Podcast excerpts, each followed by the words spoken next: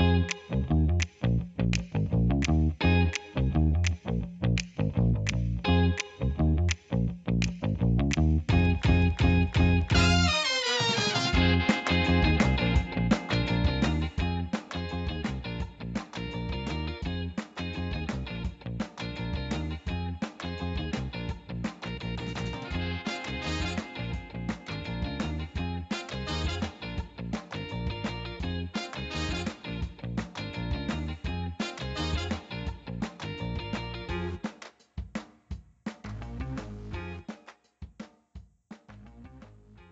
right, everybody, welcome back to another episode of the Balanced Blues Brothers podcast. Today it's me, Travis Flock, and I am here joined by our special guest, The Score, and we are here to break down the Everton match review. So a few days late now after this has come out, but you know, international break, figured why not give us a little bit more time to think and reflect upon what we saw.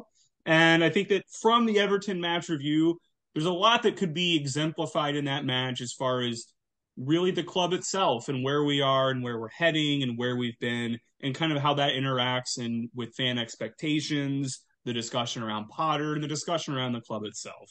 Um, so score if you want, go ahead and let everybody know, you know, where they can find you and where they can check out some of your content and articles. Yeah, uh, I am the score. Uh, I'm on I'm on Twitter. I'm um, at the score zero one. You have to request to follow me because I'm private. Um, but I do check my requests, so um, do follow me. I write for the Chelsea Social. I've got a few articles up on there, done a couple recently as well, uh, and I've also written for Sign Down Talk Chelsea as well. Done a few things for them, and I've been on their podcast. So uh, and I've been on the Chelsea Social podcast too. So yeah, um, do go and check all those things out, and uh, I'm honoured to be here. Yeah, thanks a lot for coming on. And you know, we've talked a lot behind the scenes and of, of this podcast, and you know, I think we both have pretty. I don't. I, I think we do have both very similar outlooks on things in many ways. So really excited to have this discussion with you. I know we've kind of been loosely planning it and did some stuff together on the Chelsea Social podcast. I think that was after the West Ham match, if I remember right, or the full. It was. It was one of those matches that didn't go right for us because I know it was like a like a crisis, you know, or well, quote unquote crisis time for the club. But uh, yeah, so you know, coming back on this episode, we're looking at Everton match. I, I mean, when I was watching it, I guess the first thing to think is I didn't feel that we were really outplayed by Everton. I didn't think that they were a far better team, or I really didn't even think they were equal to us. Um, I thought that we were in control most of the match. I thought we looked pretty dangerous. I think, you know, early on, like João Felix, once again, he has a lot to offer. It's just that final end product is a bit lacking from here and there. You know, I know he got the goal, but still, I, I just think, you know, we can think of how many times he's hit the woodwork in other matches. It just feels like sometimes there's a bit of an end product issue. But again, with us getting two goals in this match, you know, we had a little bit more end product. And surprisingly, it was the defensive aspects that let us down, which tended to be our strongest point this entire season. I think we still have a top five Premier League defense this season. And, you know, it was kind of a reversal of fortunes. But with it being a Sean, Sean Dyche team, I think everybody knew how difficult this was going to be, or at least I did not expect an easy match. I expected a, an ugly, ugly 1 0 win. And, you know, ended up being an uglier match and didn't get the win, had to get settled for the draw. And we can talk a bit about that. But, you know, I'll pass over to you in a second, but I, I just feel like we weren't really second best on that day. It wasn't that we were lucky to have a draw. I think that Everton were lucky to have the draw. And I think that as an overall team level to analyze this match, I think that we played very well. But I think that a couple individual mistakes ultimately cost us, namely the Koulibaly just implosion at the end. And then Kepa, you know, this is something that I get frustrated with some of my goalkeepers with that I coach in high school level is when they you know if you're going to dive down to the ground you don't chop with your hat or hack with your arm. You you kind of just let it gracefully slide out and extend right? So you're pushing the ball wide because that means your arm gets down quickly and then it's moving across in a horizontal position on the ground. But when i rewatched that with Kepa he he he chopped at the ball. When he dove down he chopped. He didn't he didn't dive and extend. And that that's a mechanical error on Kepa. That's a that's simply put is I mean that's a that's a fundamental error. Um and, it should have been saved. I'm going to be honest. That Simms shot should have been saved. And but again, like that was late late in the game, 89th minute. Big players have to step up to those moments and make those make those stops. And even even when Koulibaly got beat so badly, kept us in a really bad spot. But I mean, I don't want to be that guy, but I still feel at the end of the day, in that instance, if his mechanics were a bit better, if his technique was more in line with a traditional technique, we probably still get three points in that match. But so that, that's kind of I'll, I'll stop there. What were some of your thoughts from the match? Well, I kind of agree with you. Uh, I think first half, you know, we played. I thought we played well. Thought we had some good possession. We created some chances. Um, Enzo Fernandez was like spraying the ball about. Like he's he's been brilliant since he's come in. Um, you know, and even at the start of the second half as well, we, we played pretty well. Um, I don't I, I, don't think Everton remotely outplayed us. I think we were the better side over the 90 minutes. Um, I think, and you're right about the, the two goals. The two goals were, were essentially individual errors, which you know, if we'd had, say, if we'd had Petr Cech in goal, for example, we'd probably win that game 2 0, right? So, um, even with the mistakes that Koulibaly made, you know, um, I do think there was one other thing as well that I noticed. Um, Wesley Fofana got injured near the end, just before their second goal, and he came had to come off, and Trevor Chalobah came on, and you know he's not played for a while, and it was an unexpected change, and I think that uh, that might have caused a bit of confusion in the defence, um, in terms of communication. Um, there could have been that could have that could have affected things, um, but you know, it was it was a, like you say, it was it was mistakes, um, individual mistakes. Um, on the balance of play, I think like a a win by one goal would have been would have been a fair result. I think. Um, and you're right about Felix. I think he kind of grew into the game. Um, the talent is clearly there with with Felix. Uh, there's no doubt about it. Uh, he's he's got so much of natural ability. Um, but you're right. The, the, end product it still isn't there yet, as much as it should be. Uh, I hope that maybe getting a a proper number nine next season might help with that. Um, and obviously Nkunku's coming in as well next season uh, in the attack. So yeah, maybe a defensive midfielder will probably add to the balance of the team as well. So yeah, um, but I was disappointed not to win. Uh, I thought we, I thought a win. I, wouldn't have been. I think a, a, close win would have been fair. Everton, Everton had a few chances. Then, like you say, Sean Dyche teams are always difficult to play against. They're always well organised. They're always up for it. Um, Dyche is a good manager. Oh, he's I love I um, love Dyche like as a manager. I actually really really enjoy him as who he is, what he yeah, thinks of, how he 100%. manages teams. I his yeah. whole philosophy. I I'm a big fan of him myself. Yeah, one hundred percent. I yeah he people he gets a lot of criticism and banter and stuff, but he's actually I think he's actually a really good coach. Um, good mentality as well. You know he you know he knows how to assess a player and a player's mentality um, and organise a team. And it was always going to be a difficult game. You know, people said we drew with the team in, in the relegation zone. I'm like, that's not the whole story. you know, this is a Sean Dyche team, and there's some decent players in this team. Not it's not like a completely useless team. Um, so they're going to be well organised and difficult to play against, right? So uh, they always are. You know, when we used to play Burnley, they were always a difficult team to break down. So, uh, they were. I I hated playing Burnley whenever yeah. Dyche used to manage them. I mean, yeah. every time I'm like, on paper, this is an easy match, but I, have seen this guy set up enough times to not be that naive. Yeah, exactly. Um, yeah, so so I'm with you really on the game. I I was frustrated that we didn't win, um, but I you know I I knew what was going to end up happening in terms of the, the Twitter response, uh, and I didn't even bother reading it. And I block a lot. I block enough people to not not be able to see it anyway. But you know, it was like, and I was kind of like, I, I was a bit confused by it because, although not surprised, because I was because I thought we played well and we deserved to win. um, and people are acting like we like we played badly and we just scraped to draw, you know, um, which would have been a different story, you know. Um, and like all the people who were wanting Potter out a few weeks ago are suddenly finding their voices again, and I'm like, it was confusing to me because I, I thought we I thought we played well.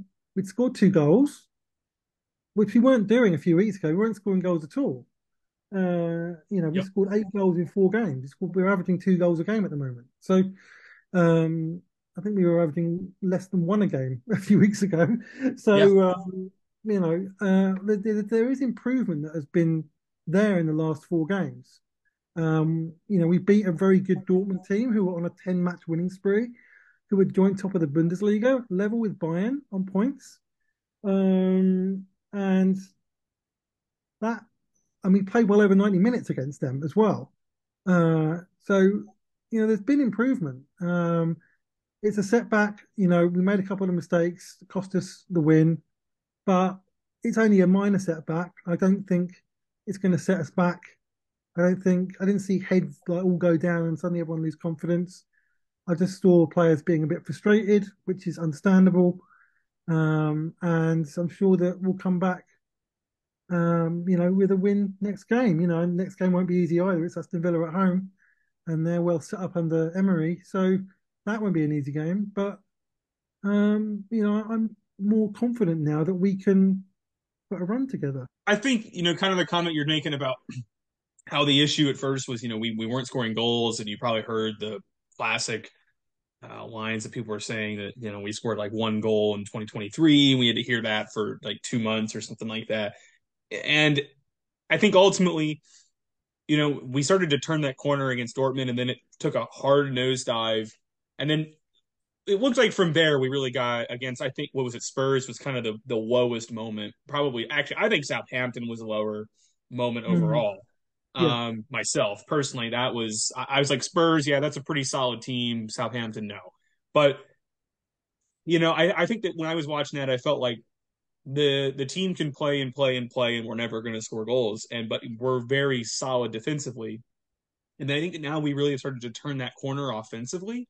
It looks like that we're starting to move in towards a more consistent attack. And like what you were saying, starting to average two goals a match over the last several in contrast that to previously where we could barely score but we could keep a good defense. And now we've for the most part have kept a good defense up until everton. And now we're adding the goals. So i and and right we're also now missing silva which is a big blow um, which makes a big difference. Maybe that's why we're conceding some of these later goals um, specifically in this everton match. I think when you had have somebody of silva's quality out there uh, compared to and not to say anything badly against Koulibaly, but I just don't think he is adapted uh, as well to the Premier League as we would have thought. And I don't think really think that his skill sets at his age are really all that productive to the Premier League. Somehow Thiago Silva has been able to do it, and Koulibaly has not been able to do it as well.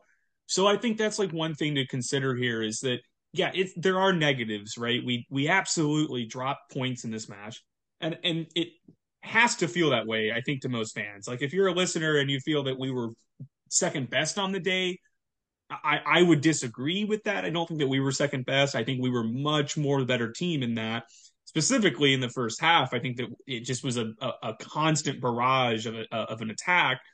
Just couldn't really break a whole lot from it. We had some offsides goals. We have this and that. It just doesn't go our way um, all of the time. But the fact that we're starting to turn the corner offensively, yet we're going to get Silva back. We still have a pretty solid defensive base. You know, Kepa is you know his own thing. He's had some great moments, but he's had some bad blunders. That's just I think who you have to grow to accept. So I, I think that's a good point as far as where we're heading. I don't think this match is one that I end up watching and at the end of it think that we're turning the corner for the worse. I think that I watched this match and thought, well, you know, we're we're starting to show more signs. It just didn't click for us. And we had a lot of people make a lot about the substitutions that were made um, by Potter and how they were very negative and how a team, you know, it's a Brighton type substitutions to see out a result. And I'll get your thoughts on this score because when I heard that, you know, I even asked people, what is the behavior of a Brighton manager? You know, what is the behavior of a Brighton manager? compared to a Chelsea manager because you're saying that a Brighton manager puts defensive players on to see out a win, but a Chelsea manager does not do that. And not to be not to be like just to call people out or anything, but if you think that, have you not watched this club for the last 20 years? Uh, you know, I mean, look at the managers oh, we've had and employed. And so makes, I, that makes me laugh so hard because Mourinho, Jose Mourinho used to bring on John Eddie, John Obi Mikel to see out games all the time. Oh, yeah. Uh, the Mikel role, it was it was its own thing. the guy that that brought on people to to protect the lead. Like if, like Jose Mourinho did that, he was a master of it. Um, that's that's that's often how we won. We won a lot of one nils under Mourinho. Yeah, uh, that that was kind of what we did. You know, uh, so it's uh, it's a completely Chelsea thing to do. Um, exactly. you know, um, I mean, you can't get more Chelsea than that, really. Like, uh, even Conte did that as well at times. So, yes, you know, it's uh, that was a bizarre statement. It really was. Like, I, I, I, didn't quite understand it. And what was what I also noted is that he made the same substitutions against Ever against uh, Leicester away. He yep. brought Conor Gallagher on against Leicester in the second half. And Conor's been doing great in that role, and everybody yeah, was saying we, that. he came on, and we played better in the second half. We created more chances, and we actually scored a goal um, in the second half after he came on. So we played. We actually played better when he came on against Leicester. Um, the same substitution and made earlier in the game as well because he was made at half time against Leicester. Um, So to suddenly say that this is costing us the game it was it was very very bizarre. Like I, I didn't make any sense to me. Like, um, you know, and yeah, he was trying to protect the lead. We, you know, we haven't won many games recently. You know, you want to you want to try. It was getting to like the last half hour of the game, twenty minutes of the game, whatever. Um, they were going to go for it. So yeah, flood the midfield so that they can't get past us. It makes sense, and then yeah. we can hit them on the counter attack. Um, yep. That's exactly what I mean, that's exactly what Mourinho used to do. He used to like, you know, exactly. It's what Conte did every time. And then Chelsea would get a, sometimes get a late goal on the counter. You know, um, it's that's classic Mourinho. You can't get any more Chelsea than that.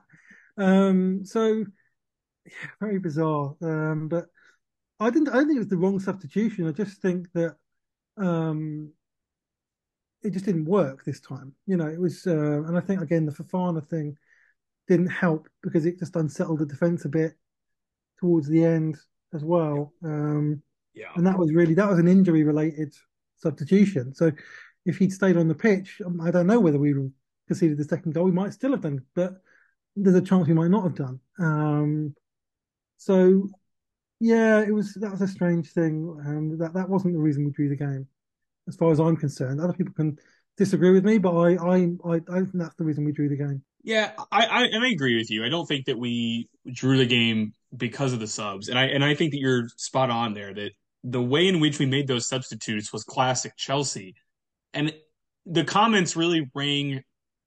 Uh, I mean, really bordered on comedy for me when I was reading those comments because I was like, all of the best manager. Okay, Carlo aside, but uh, all the best managers that I can think of in our in our time.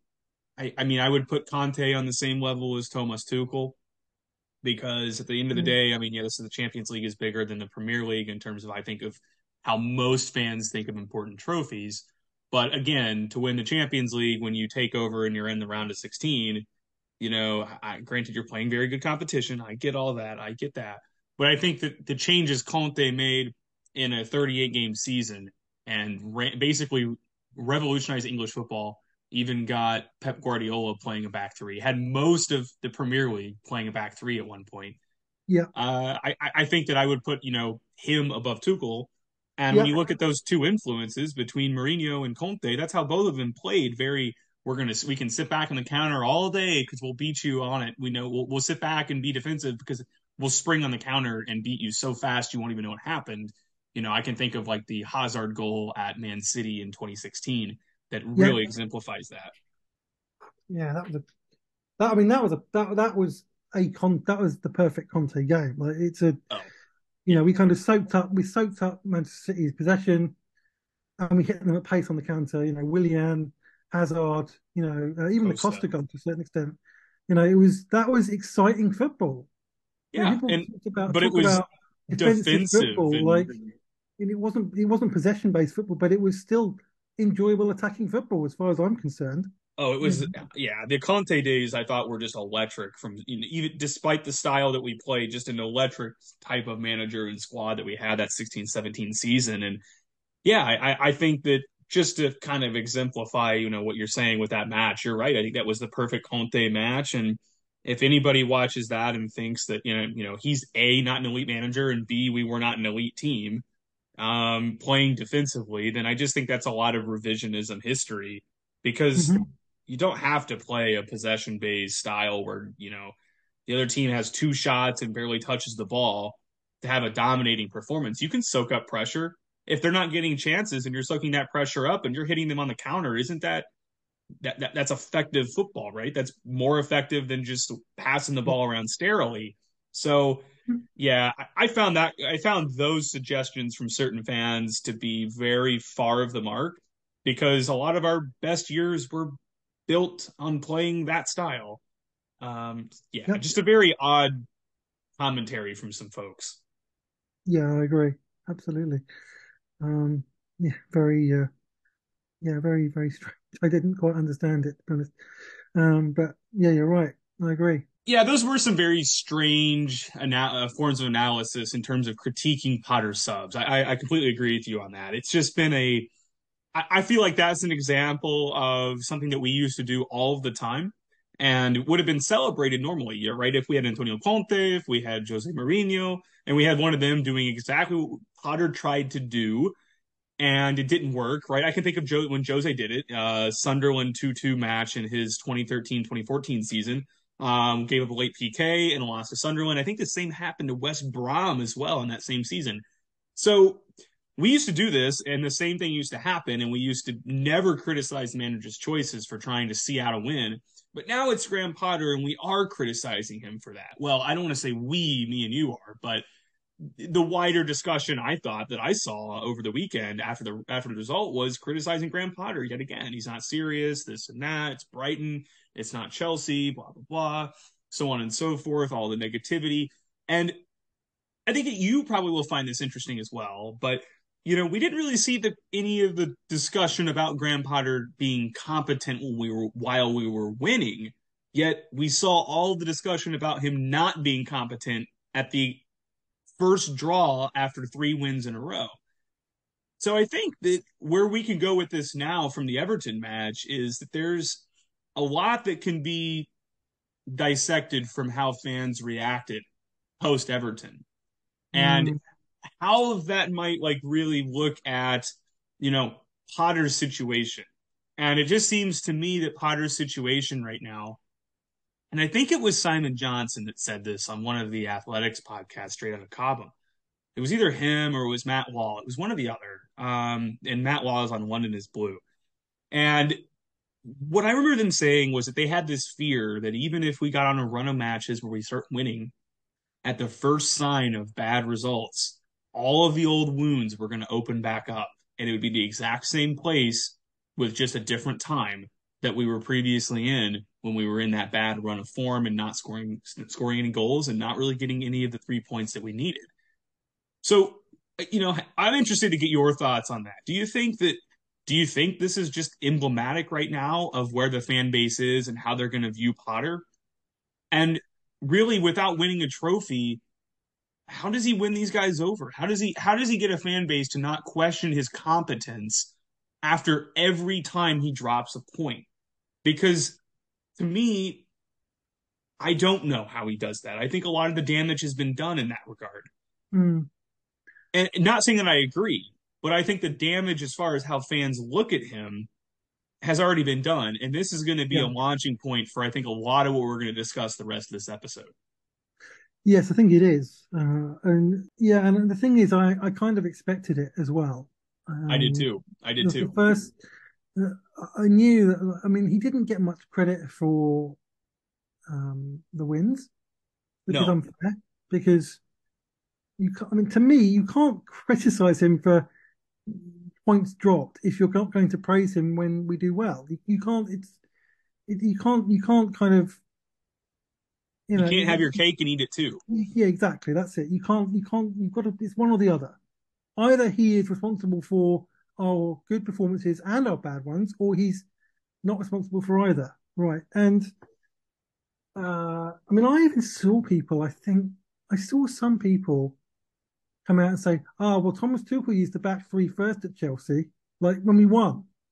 I think it's when we beat when we beat Dortmund, and that was a great performance, right? We played really well. Potter got it absolutely spot on. It was you know, the team was together. The team was clearly behind him. I don't think there's any doubts about that the, that the players are 100% behind him, because if they weren't, they would have just down tools for those games and got Potter sacked. Exactly. Um, but they didn't. They actually played better, in one of their best performances of the season. And the celebrations at the end were very clearly the body language, and even after Leicester as well, were that, you know what, the players are all together. The players are behind Graham Potter. The players want Potter to succeed. We are supporting him. Um, we're behind him. We're determined to make this work. You know, and I was really, I was really proud after that Leicester win. You know, all the, all the players came over to the Chelsea fans and threw their shirts into the crowd. Graham Potter came over as well. You know, it was like it felt really positive. Like, yeah. and I felt really like this is different. I haven't seen this from Chelsea for years. Really, I haven't seen a Chelsea squad be this together.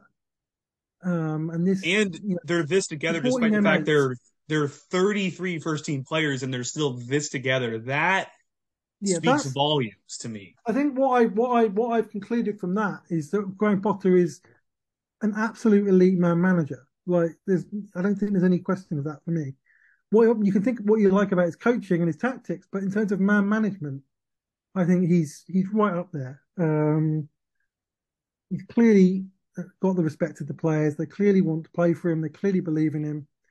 Um, and you know, I haven't seen any of the kind of downing tools that I've seen under under other managers.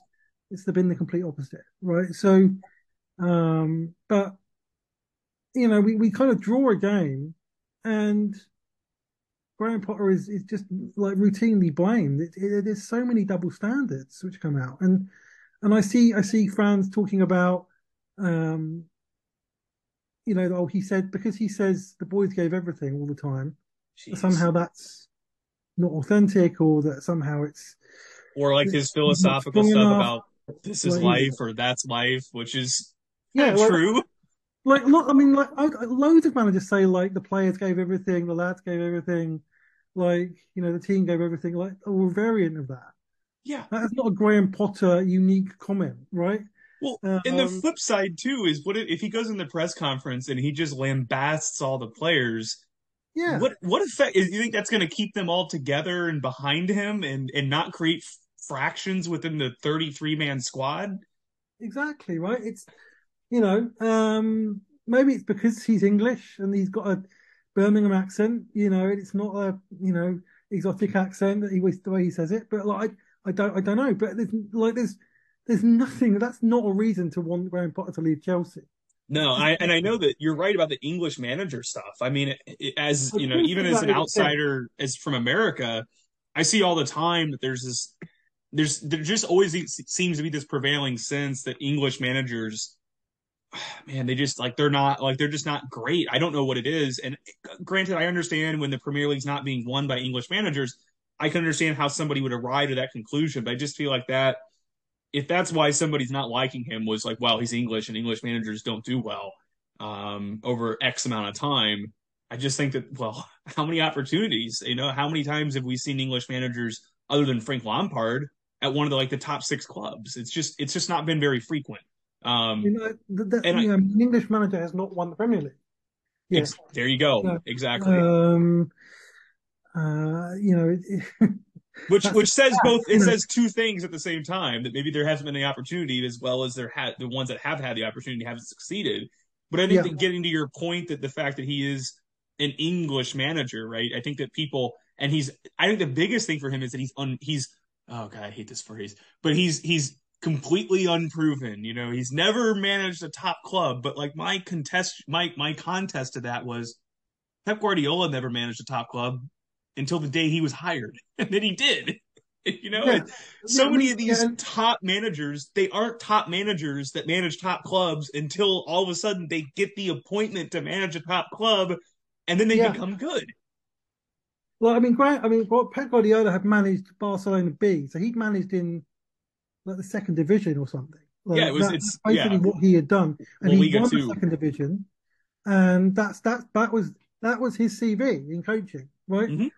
So like it's basically like somebody who won the championship getting given the Man City job, right? Yes. So yes, um, which you know would, would be like Potter had, had has done more than that. So yes, um, he has.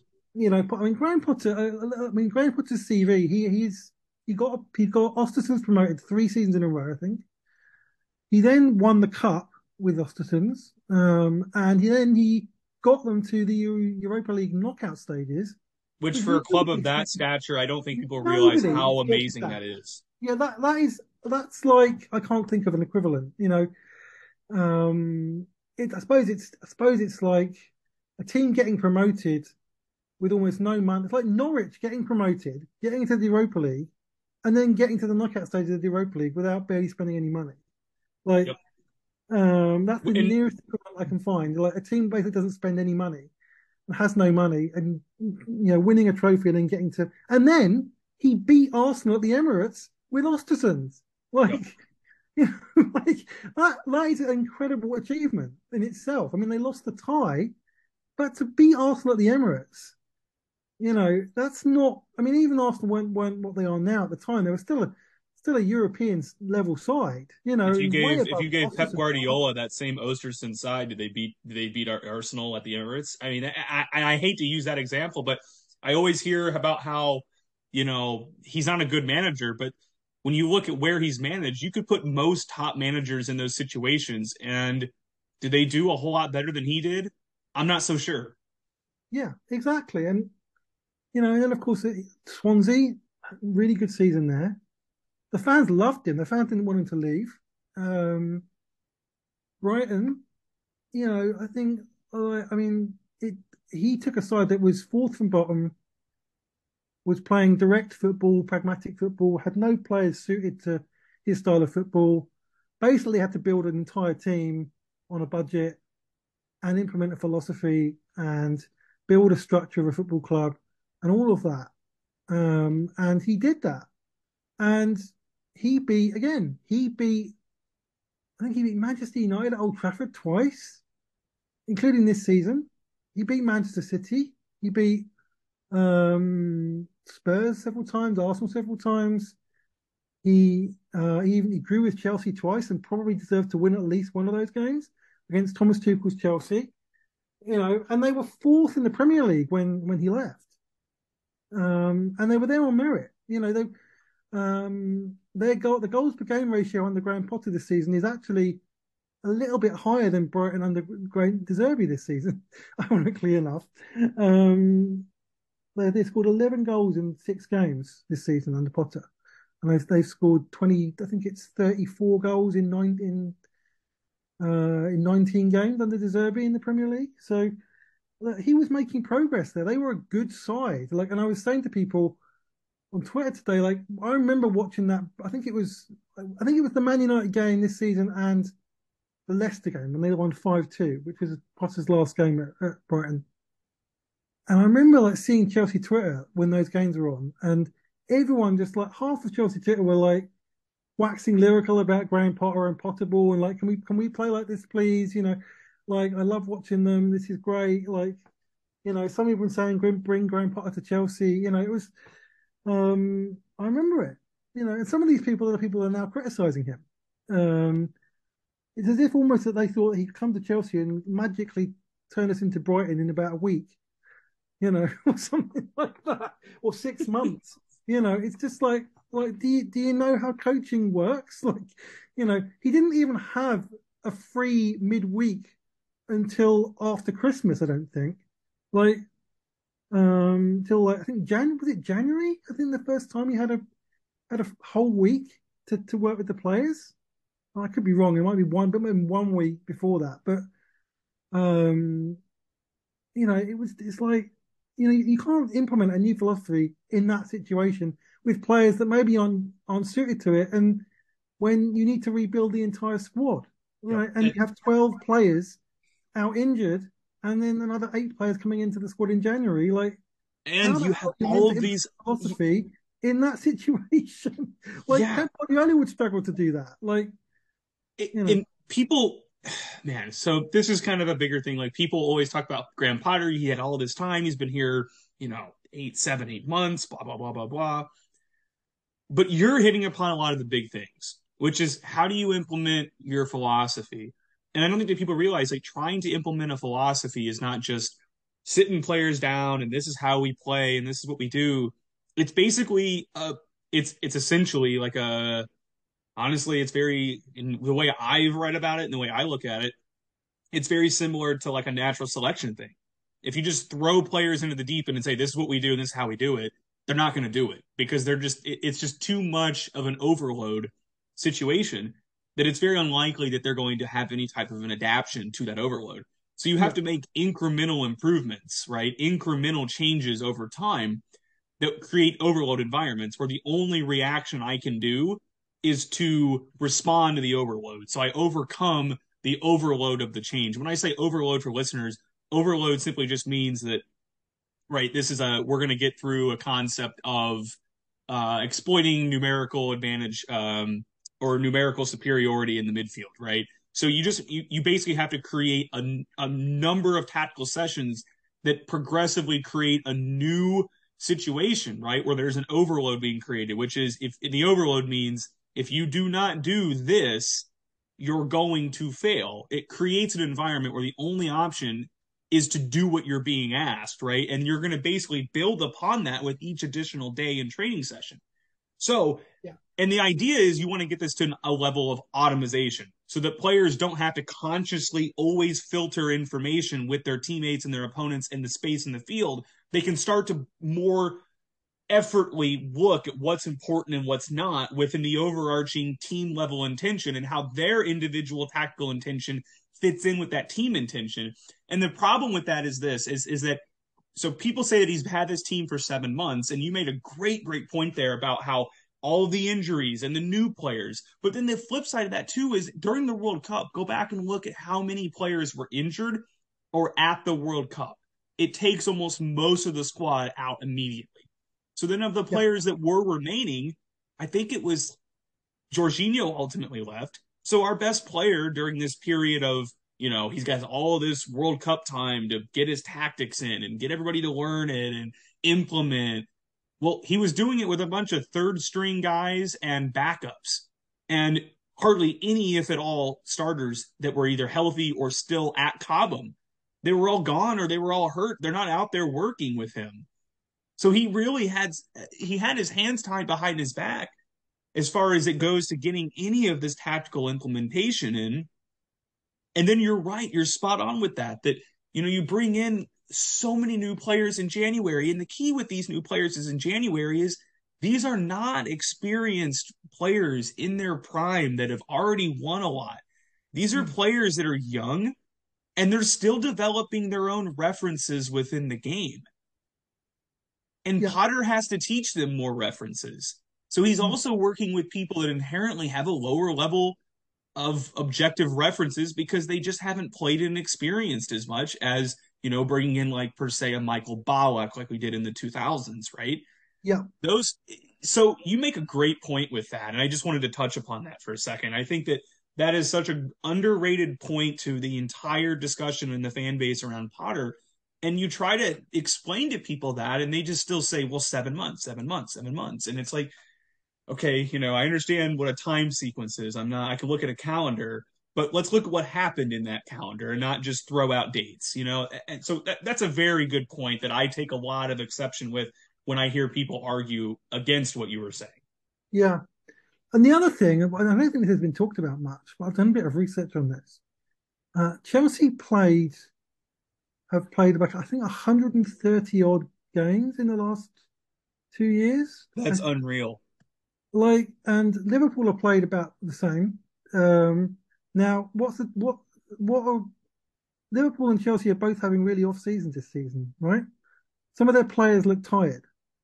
Some of the players look exhausted. Mason Mount, prime example of this, played probably played more games than any other Chelsea player in the last two years. He's exhausted. He's burnt out, right? And he's played two international tournaments as well, um, and barely had a rest. Uh, and then, I mean, even Manchester City have played a lot of games. They had a period where they struggled Yep. as well. Who's been their best player this season? Somebody that wasn't at the club for the last two seasons, right? Um, Erling Haaland, right? And um, you know they're still. I mean, because they've got so so much quality and so much depth, and such a great mentality that and experience, they were able to. They've been able to deal with it. But um, Liverpool have struggled. We have struggled. The teams that are doing well this season, Man United, Arsenal, you know, for example, played have played about a season's less fixtures in the last two years. So of course they're going to have more energy. Of course they're going to look better. And and you know I think you know I think the burnout thing is real. Like Chelsea and Liverpool especially have suffered from this because they they've played so many games that um, of course you're going to have a ton of injuries. Liverpool had a ton of injuries last season, right? Um, and I mean Liverpool play a high intense kind of football anyway right? Yet alone the number of games they play. So, so yes. can, I can see why they're struggling this season, right? And the same with Chelsea. So I, I, think, regardless of who the manager was, I don't think this season would have been a great season anyway, um, because a lot of the players that are already here are burnt out, and the new ones are just adapting, you know. And there's been a lot of change at the club because it's this season was going to be a bit unstable because there's so much change going on at the club. A lot of people are leaving, a lot of people are coming in a lot of changes in the structure, a lot of changes in scouting and data and, and business and everything. Is going the whole club has changed. The entire club.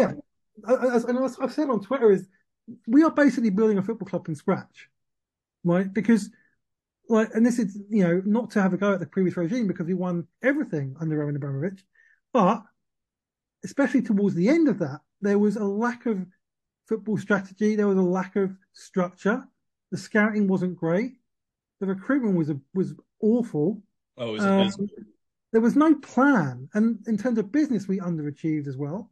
We didn't maximize our earning potential, um, and so when they came in, they got rid of the old guard pretty quickly because they wanted to build a football club from scratch. They wanted to build an infrastructure, scouting, data, um, recruitment, you know, top level staff in all positions, um, and have a coach that would oversee that. Graham Potter, I mean, Ben Jacobs referred to this in one of his articles recently. Graham Potter is part of that.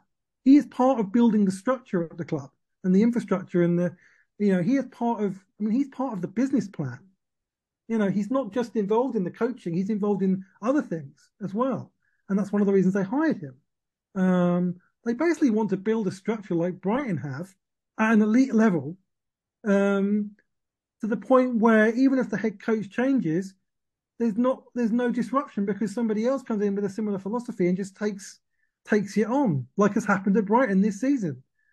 You know, there's been no real transitional period, no disruption with De Zerbi coming in. They've just taken it on to another level, um, and that's that's what I don't think people quite understand. I think there's this kind of mythology, I think, around that you know, Chelsea have been a Chelsea have been a serious club recently because we won the Champions League in 2021. Um, and you know, respectfully, I don't agree with that. yeah. um, we won that Champions League partly because what um, N'Golo Kante was playing absolutely Ballon d'Or level quality in that Champions League, um, and because we had Thomas Tuchel, who is a top coach, no one, no doubt about that who was at the peak of his powers, um, and then kind of new manager bounce where all everyone was behind him. Everything was positive. We had some momentum, uh, and it's a great achievement that Champions League. But it wasn't reflective of where we were as a team. That that season, we very nearly finished fifth in the league, even under Tuchel. Yep. If Tottenham hadn't hadn't beaten Leicester on that last in that last game, we would have finished fifth, right? And uh, even with Tuchel coming in, so you know, we've we've we've scraped top four, I think, four times out of the last six seasons. and the other two seasons we didn't get in the top four, including this season. We're not going to get in the top four this season, and you know we we, we haven't challenged for the league in those six seasons at all. We've been twenty points behind minimum. We, yeah, our average is like twenty three points off the yeah, title in the last exactly. five years. This season there'll be even more, right? And uh, it's just you know we we haven't um, you know we it's just that's not what a serious club does. Serious clubs challenge for the league almost every season, right? They're within five or ten points of the of the, of the title winners every season. And, and, I completely understand that things go in cyclical ways, right? So you might yeah, you they might do. be challenging. Absolutely, they do. Yeah, that, that's but, normal football. But the reality but is, they haven't been up there. Yeah. In that in that conversation for the title since Con- since Conte's first season. Yep. That, that's the reality. The last and five so, years, it's like over 110 points combined that we've lost the title by. That's not that's not cyclical. That's that's endemic of something much worse. Yes, exactly. And so and the only way to get back there is to look at the models of teams that are doing it and copy that. And that's what Todd Boehly and Clearlake are doing. They've looked at Manchester City, they've looked at Liverpool, and they've thought, right, okay, we need a world class footballing structure. We need a world class um, scouting data recruitment network with with best in class people.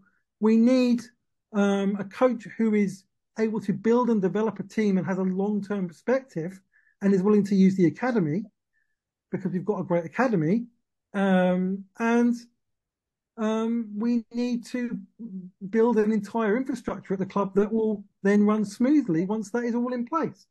And that's how you get back to winning Premier Leagues and Champions Leagues and doing it every single season, not winning it one year and then being rubbish the next season, you know.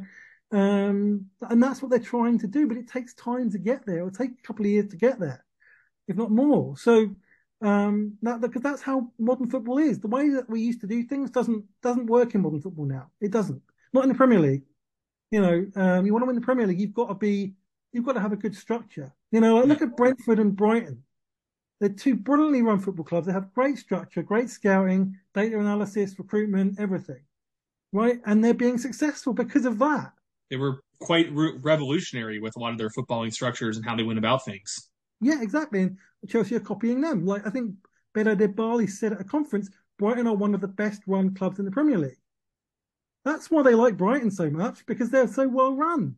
They, yeah, they don't like Brighton because they're mid-table. That's not why they bought a four billion dollar investment to make it mid-table. And a lot of the suggestions that well, you know, why are we trying to be like Brighton? Blah blah blah. Well, we're not like Brighton because if we were like Brighton, we would get rid of like you know eighty percent of our finances and work with what's left, like what they do. Right? They work with a lot less financial sums than what we work with for transfers, mm-hmm.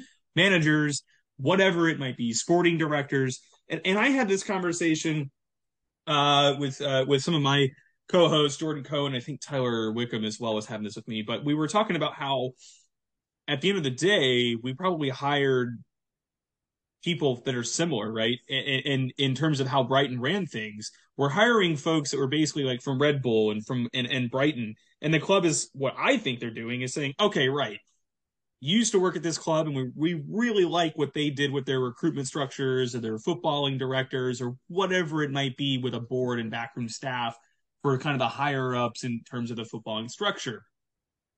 But what I think they're doing now is saying, okay, yeah, that's how it worked there and it worked really well. Okay, so do the same thing, but here's five times the money to do it. Go make it happen. You have more resources, so you should basically get a higher quality version of what you were already doing at a club that had a high quality return on investment. So I, I, I just, I, I, I think you're making a lot of really good points here about how the fan base, particularly, is still stuck in the let's just keep repeating the past. Let's keep on the same wheel.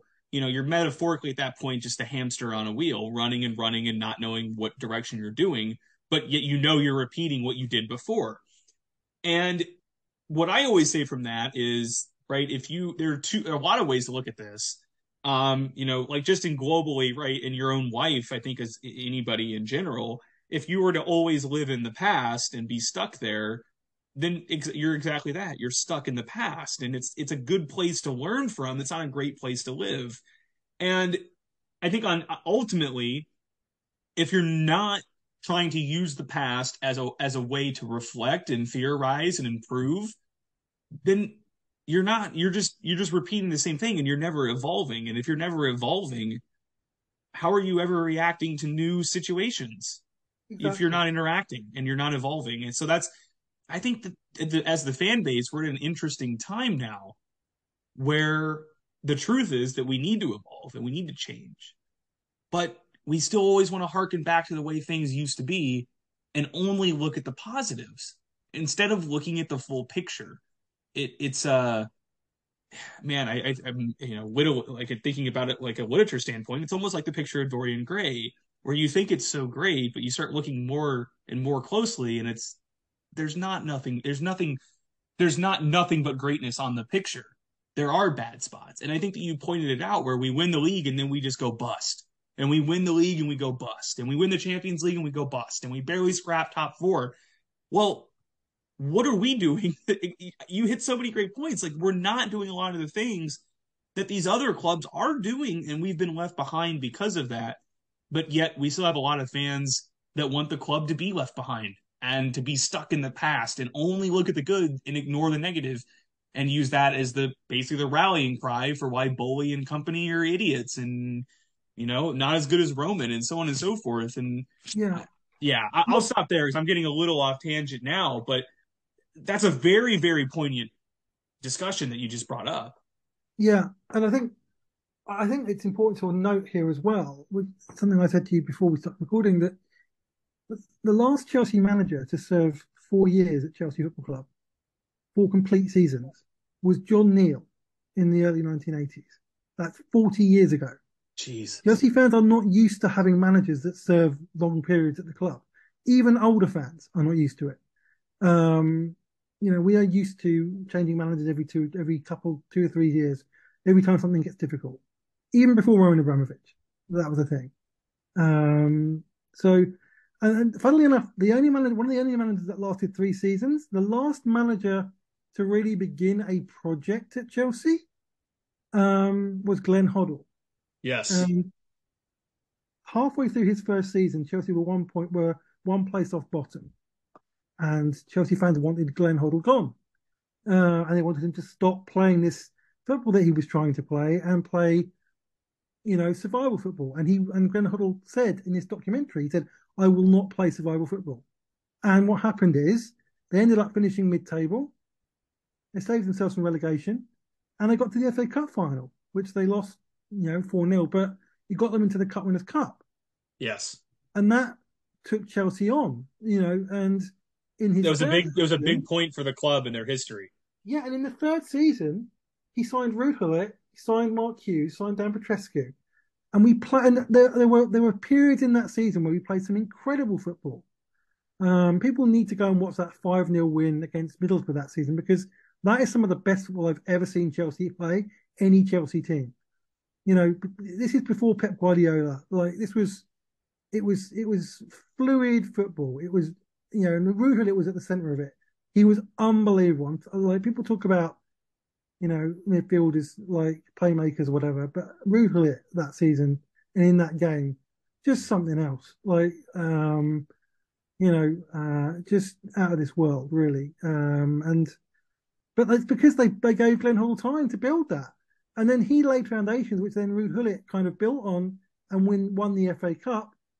And then Vialli came in and then he won five trophies. And all that laid the kind of laid, laid the groundwork for Chelsea to be a club that was capable of getting into the Champions League and then therefore attractive to Roman Abramovich. So, you know, it all started there. And, and, you know, if we'd sacked Glenn Hoddle after six months, and gone back to survival football, maybe that wouldn't have happened.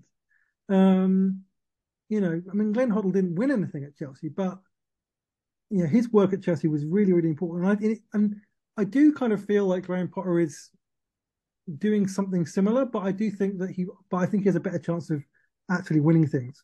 And yeah, and uh, I, there are some parallels with Graham Potter. Um, Graham Potter is coming in to change the philosophy and the culture of the club. He's coming in to lay foundations in terms of building a new team. in terms of building a culture, in terms of building an infrastructure, in terms of you know changing changing things at the club. Um, Graham, um, Glenn Hoddle did this. He changed diet, he changed training, he helped he improve the training ground. I remember um, he did a lot of he made a lot of changes at the club, which you know uh, behind the scenes, not just in terms of on the pitch. Um, and I think Graham Potter is doing a lot of the same things now. Obviously, he's got a better squad to work with than Glenn Hoddle had. He's got a bigger budget to work with than Glenn Hoddle had, um, and a much better academy. You know, um, one of the best academies in Europe. So um, I think whatever happens with Graham Potter in the long term, whether he's the man to win the trophies or not, I think if he's here for a couple, even just a couple of years, I think he can put things, help put things in place behind the scenes and in terms of player development and squad development and infrastructure and like development of, of a team um, that will lay us in, will put us in good stead for the future. Um, and you know, maybe in maybe history look we'll look back and and see this because I think history's been kind to Glenn Hoddle at Chelsea, um, and I think it will be it will be the same for Potter. I actually hope that he that he has some success and that he wins some trophies at Chelsea. I don't think that's out of the question, no matter what other people say. Um, I think we um, can do it next season. Yeah, we can still do it this season. We can maybe do the impossible like we do I mean, every time.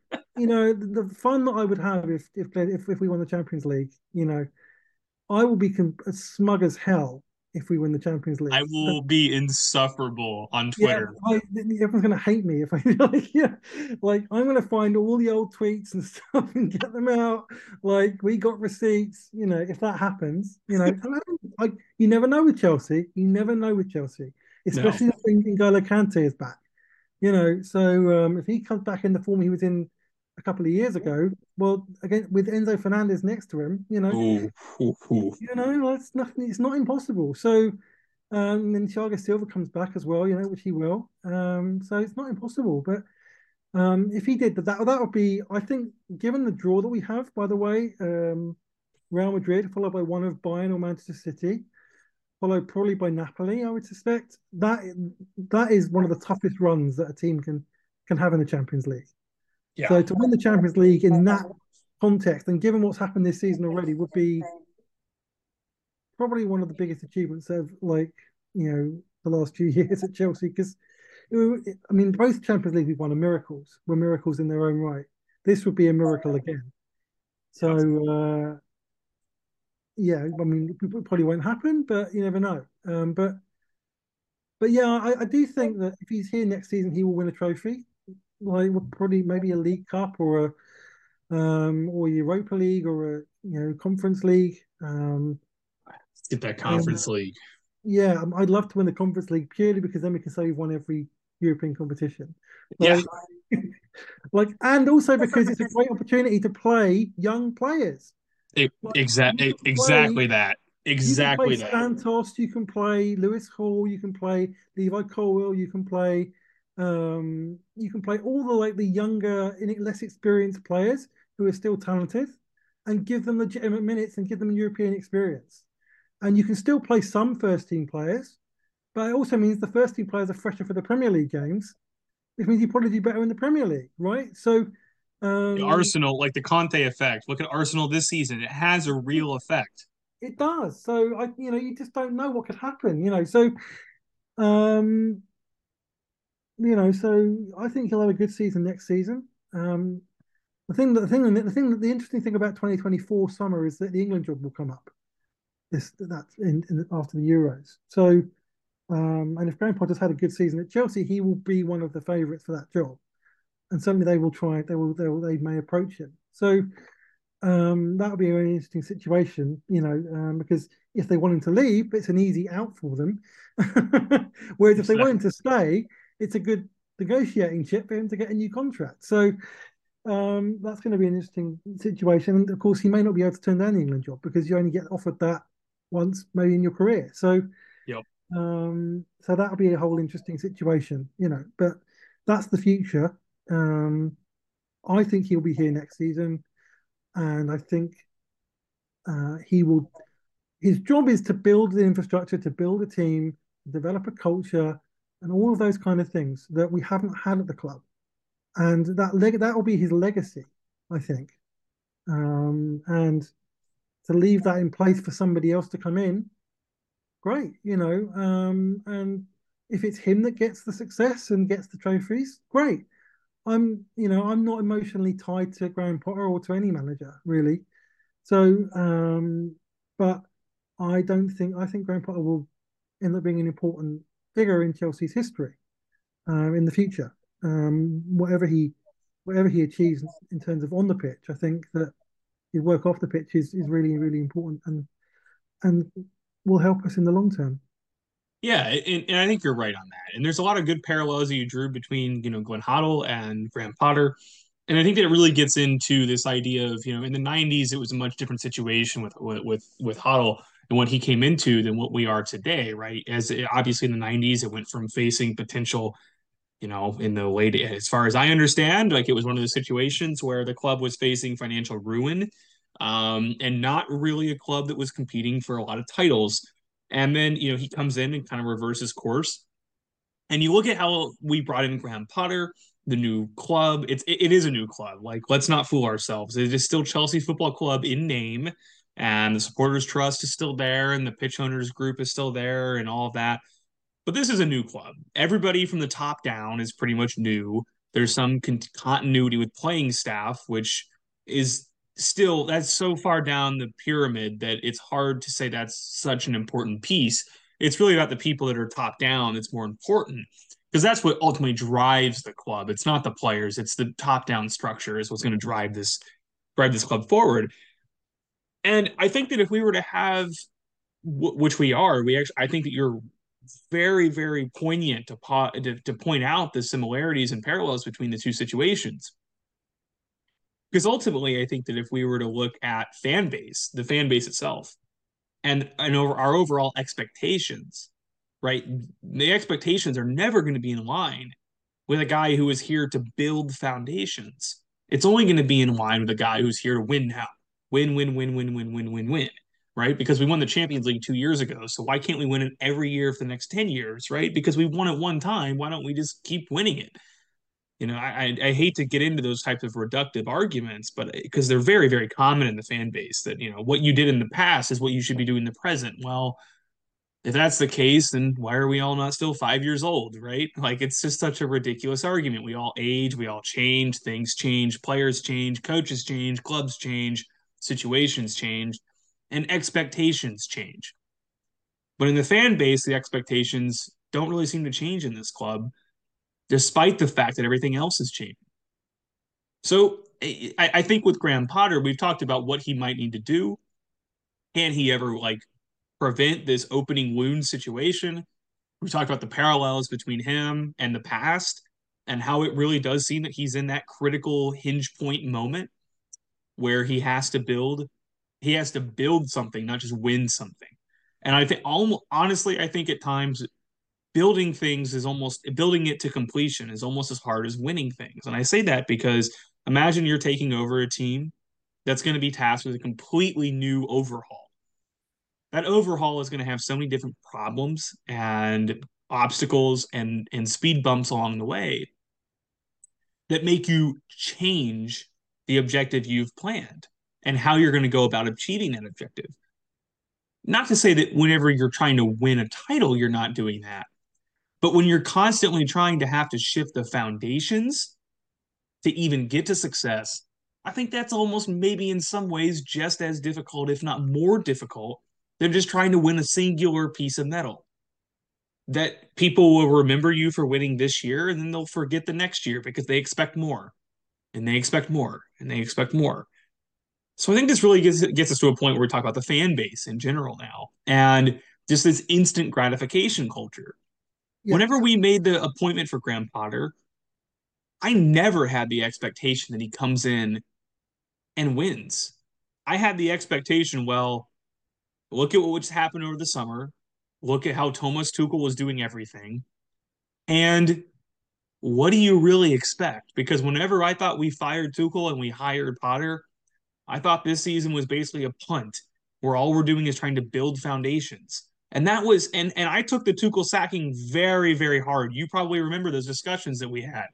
I do. I remember. Yeah. Yeah, yeah. I took it very very badly, and it took me a month or two to really start to see the light and why we made the change. And ultimately, I did.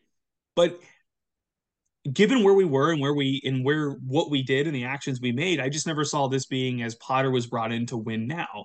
But I still think the remnants of the past culture have a lot of the fans with those expectations that he was brought in to win now. Um, so I, I just don't see that. I don't think that was ever the expectation. But yet the fan culture is always, I think, because of the past, the past 20 years, it was the culture. So now the fan culture has become by extension win now. And if you don't win, you suck. And you're not a Chelsea manager. You're some mid you know, mid table failure. Which I just think that's so far from the mark. There's so yeah. much it's just not such an absolute game in football. It's a lot about relativity. So interested to hear maybe what you think about that and where you think that kind of the fan expectation, the culture is, and how that relates to Potter. Yeah, and I, I think this comes down to how Chelsea have been run. And like I said, we haven't had a manager that's been here four years since the 1980s.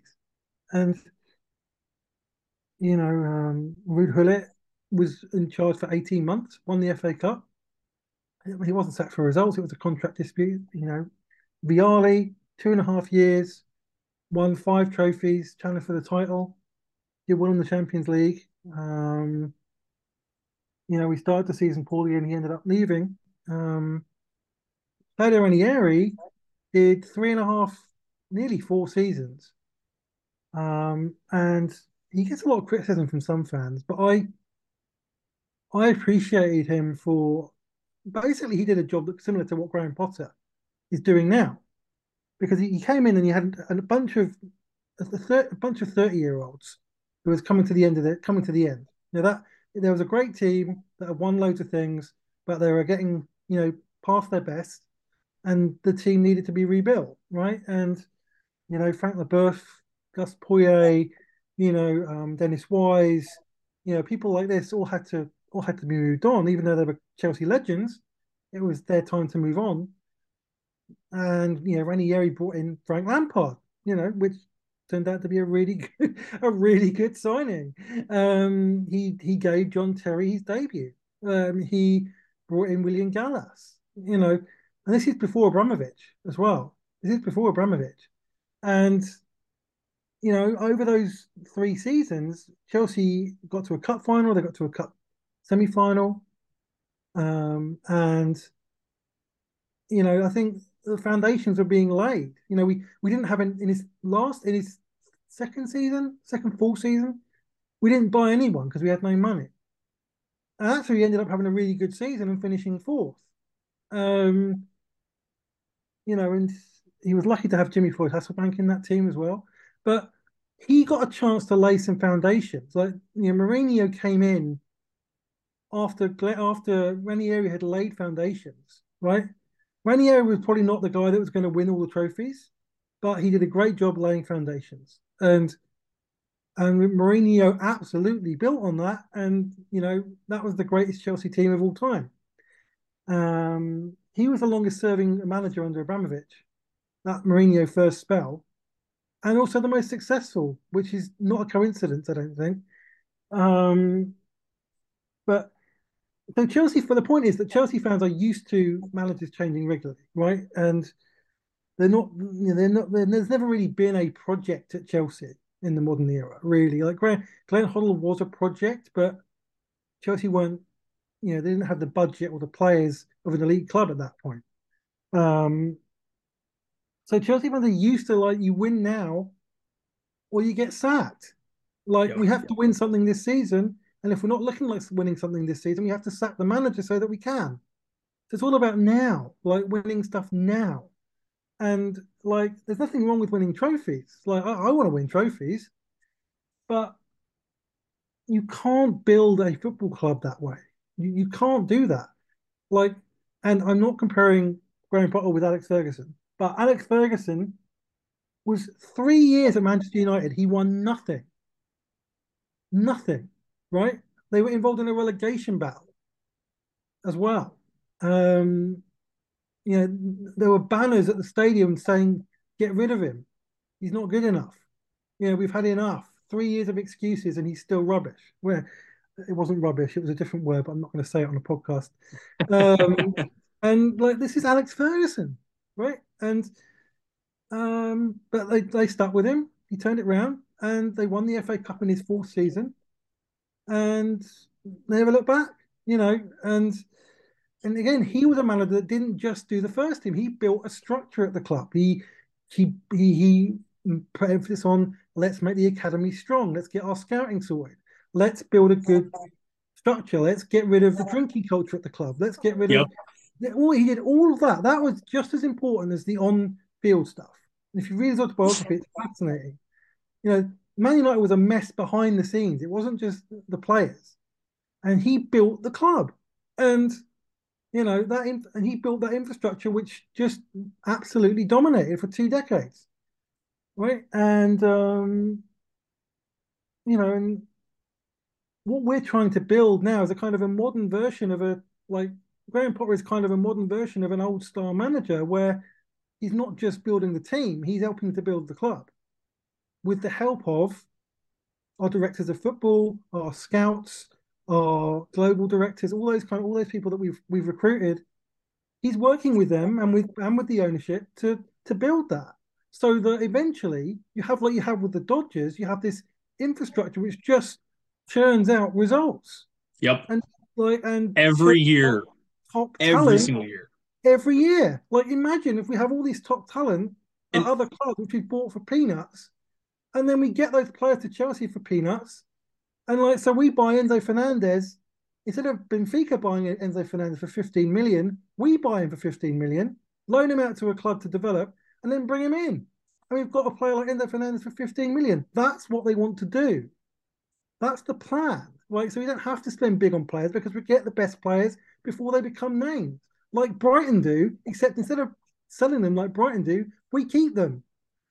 like, exactly that's the plan. That's that's literally what they're doing. It's like a big budget and, Brighton. Like if Brighton had money and didn't need to sell their players, this is what they would be, right? And like, uh, and I can I saw this right from the beginning. Like oh, I'm kind of a big picture guy, so I always see this stuff. And like, and granted, most people are not big picture people. No, they're all they're all about people. next weekend, and that's it. Yeah, and I get that. I totally get that. So I don't have any kind of resentment to fans for not getting that. But that is that's why I'm behind Potter and this project because I can see what they're trying to do and where this is going to go. And it's going to and like I, I did actually I sent you a list of the players that we've signed and how old they're going to be in five years. Oh, it's glorious. And it was like, my word, we're going to have such a great team in five years. Like, we're going to have a super team in five years, and we'll have bought them all for peanuts like it's you know, like Santos. I mean, like this guy Andrey Santos, man. I, I he is going to be a superstar. I'm absolutely convinced of it. I know. I know. He's already in know, the Brazil first. He's already in the Brazil men's squad, and he's 18. He's 18. And I know like, from talking with uh, Jessica Frota, who's a Brazilian supporter of the club. Um, you can find her on Twitter as well. Good follow. Yeah, uh, you know, yeah, yeah, yeah, and she's talked to me about how like Santos is probably the second highest rated prospect behind Endrick, um, who just went over to I think to he has was Real Madrid that he signed for. Yeah, Real Madrid, yeah. Yeah, which you know makes sense. They've kind of established the uh, you know raid raid Brazil policy. It, it you know before they're you you know after, before they get past the age twenty. Um, yeah. but yeah, I mean, we we have built something that is going in a direction that's long term. It's not this you know, smash and grab short term instant gratification. We'll just go out there and buy, you know, XYZ players who are in their prime and in two years they're going to be on the decline. We're not doing that anymore. We're, we're, I think of it as this we're not, we're no longer buying, we're investing. And I think your comments about what we're doing, with we're getting these ridiculously talented players for what will ultimately become peanuts when they're, you know, more than likely they're going to, they're going to be a higher value whenever we let go of them than what we purchased them for. But the the the flip side is that's the floor. That's the bare minimum. The ceiling is that these are 100 150 million pound players and we bought them for 10 to 15, you know? Yeah, that's it. That's exactly it. it, it, it's a beautiful model, but I think the beauty of that model is being lost upon a lot of folks because it's not getting instant results now. But it's like the whole Rome was not built in a day concept. So to to expect the club to not only change from the owner all the way down to like the medical staff for to expect them to completely change and to do everything differently and then to try to come ha- somehow come back and retain the aspects of the of the previous regime that were you know win win win win win win win win. I, I think there's just so much flux. There's so much there's so many things that are in a state of flux with the team that it's just not realistic to achieve that goal. But what you're saying is and i agree we're setting ourselves up to compete in the i don't want to say in the short term but in the more in in the this is going to sound really stupid to listeners. This is terrible phrase, but in the longer spell of the short term, so let's think like I don't know, one to two years.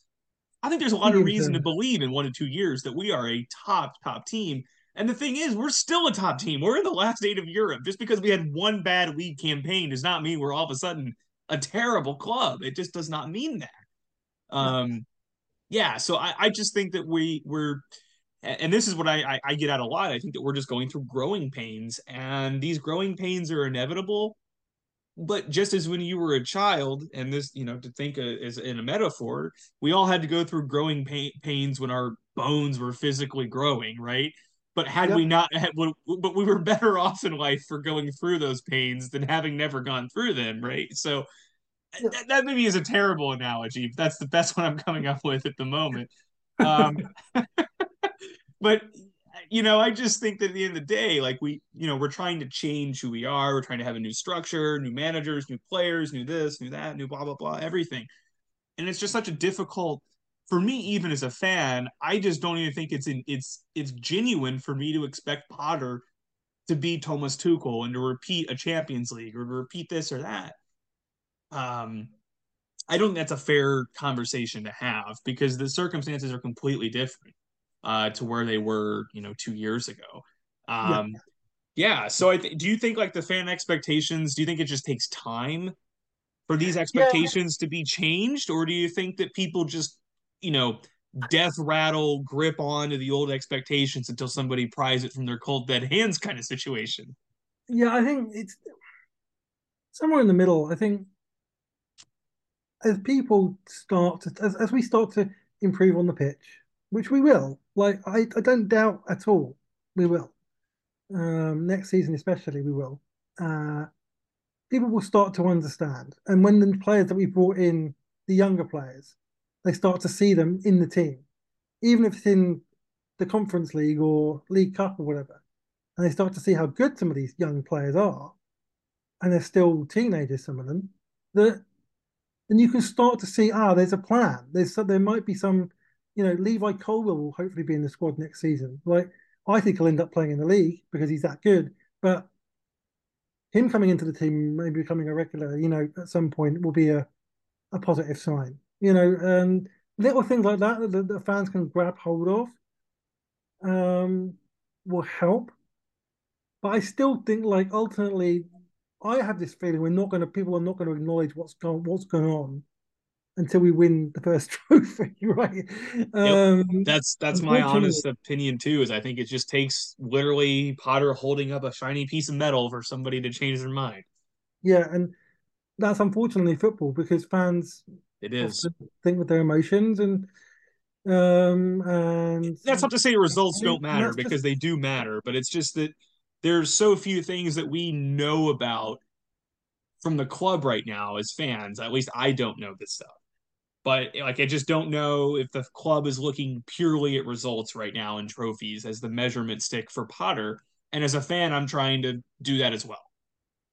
Yeah, and I think that's right. I think I, I read again this article by Ben Jacobs that was interesting because he said that one of the reasons that Potter kept his job was because of the work he's doing behind the scenes which we never of, see. We never see. We don't see. Yeah, the stuff in terms of infrastructure, in terms of facilities, in terms of um, you know, all that kind of thing, recruitment. Um, and I mean, he's. I think he mentioned to the club that you know, your your medical facilities are worse than Brighton's. Like, and so they've taken action on that, right? And so he's given them lots of stuff that they can use to improve our medical facilities, to improve our training facilities, you know, all of that um, to update Cobham. So that's it, and that's going to be important to Chelsea for the next ten years. You know, yeah. Um, you know, these are foundations, quite literally. Yeah, because we, we, can cut out the injuries, like you know, whatever's causing those injuries, then we won't have those issues, and we'll be much stronger because. Yep. I, you know, they, and they have, and again, they've been really, really thorough in investigating what has caused the injuries. Like, and and look at like how he's already handled Reece James. Look at how he's already handled him, and said, "No, yes, I'm not. I'm not going to play him." Exactly, and I think players respect him for that. Apparently, one of the reasons that Kante has decided that he wants to stay is because he's seen what Graham Potter has done with injured players. That he's given them time to recover. That he's not played them if there's any question over their fitness, even if it means even if it means risking his job right? That that game he's he playing. He's managing the person over the player. Yes, and I think and apparently that's played a played a part in N'Golo Kante deciding to stay because he wants a manager that is going to care for him as a as a man, like and his health, which more than he's not just going to play him to save his job. When gonna... Maurizio Sarri never did those things, which made Kante very disillusioned with the club itself. Yeah, exactly. Um, and Tuchel, I mean, even Tuchel, I mean, even Tuchel overplayed him. Uh, probably. Oh, absolutely. And you know, I mean, it's easy to it's an easy temptation, but Potter is like, no, I'm going to prioritize a player's health and their well-being and their long-term good over short-term results. Yes. And I want that's that's good. I want a manager to do that because ultimately, in the long run, you win their loyalty, you win their trust, so they're right behind you, and you probably get more out of them as a player in the long run. You know, I think when Kante comes back on the pot, he's going to be playing it, playing his heart out for him because yep. of the way that he's slowly bringing him back. He didn't bring anyone against Everton, big temptation, big temptation to, but he didn't bring him on. He brought Gallagher on, and that was again, it was like, I'm not gonna, I'm not just gonna bring you in to save my skin or whatever, or protect protect the lead. I'm gonna bring you back when you're ready, like, and when it's good for you, not when it's good for for the team and that's that's that's that's really positive. That's I think that things like that are one reason that the players are all behind him. Exactly. He actually treats them as human beings, not just as like commodities. Like you're just players who they're not just means to the end of results anymore. They are human yeah. beings that if I manage this person properly in the long term, I'm going to be better off for it as opposed to just prioritizing the short term and then in the long term, I'm without this player that I prioritized in the short term because I couldn't look past my own nose. Yeah, exactly. And I think players with, and he's got, you know, he's got that master's in emotional intelligence. And um, you can see, you can see it. You can absolutely tell. Like that, that is, um, I think he's a great man manager. I, I really do. And if he can, if he, he can improve as a coach and a tactician, which I think he can because he's always he's the kind of person that's always wanting to learn and improve and he can take that to the next level then we'll have a really good manager like who could be at chelsea for a long time and maybe win things i mean wouldn't it be great if we didn't have another change of manager and ended up Graham Potter ended up proving everyone wrong and winning the Premier League and winning the Champions League and being our long-term manager. I mean, yeah. like without having to change managers again, because if we change managers now and we go to somebody else and in 12 months it all goes to crap and we never won anything then why did we ever change anyway? Yeah exactly. There's no like there's no guarantee changing managers brings results. There's no guarantee at no, all. there isn't. Exactly right you know um it's not this it's not the magic bullet everyone thinks it is. You know it's i wrote an article about that today. Like it, it's not it's not just because get this like instant guarantee of suddenly everything's going to be okay. Oh, and this time it'll be the long term guy, right? Because that's what often people I see on Twitter is like, oh, I want a long term manager, but then when they get a long term manager in and they have to go through the growing pains, like, they oh, don't oh, no, want it. Not this one, then the next one. You the know, next like, world class guy who tends to be short term. yeah, like, exactly. It's just like it's like a it's like a loop, you know. It is. Want, the one people want the uh, the, the results of the long term stuff without the work of having what it takes to get there because long term stuff is not just on the pitch, it's off the pitch and it's stuff that you don't see. But but with stuff which is equally as important as the on pitch stuff because it affects the on pitch stuff because it's like this is the holistic approach that we're trying to put in place. Which we uh, never did before. We never had that approach before. And, and and it shows. It shows just by our actions, let alone what happened in the last five years. Yeah, exactly. Exactly. So you know, all in all, I'm I'm still very positive, and I'm I'm you know I'm I'm I'm encouraged that the ownership want to back Graham Potter and see him as part of a bigger plan, not just on the pitch but off the pitch, and that he'll be given a chance to prove himself. You know, and you know, I think you know, I think hopefully we'll finish the season well. We maybe we can get to the semi-finals of the Champions League, and that'd be a great achievement. I mean, if we beat Real Madrid, we look at Real Madrid, that's a great achievement for Graham Potter in yep. itself. It right? is. So, um, and that alone should earn him next season because it's that's going to be a very difficult tie. So, um, but I'm yeah, I'm, I'm positive, you know, and yes, I want results to be better and performances to be more consistent, and but I think they can be, and I think one part of the reason for that is that the players are all behind Graham Potter and they want this to succeed, and we have a lot of talent.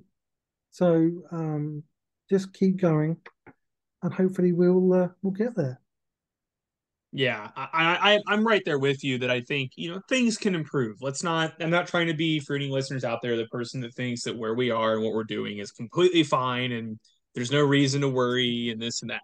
There are, there are, right? Right. We don't want to see this team in tenth place next season, but at the same time, that's not what anybody is saying, right? When we say give it time, that's not what we're suggesting. We're suggesting that time and continuity and more just implementation, and not just with the manager, but with the footballing structure above him, is going to breed results.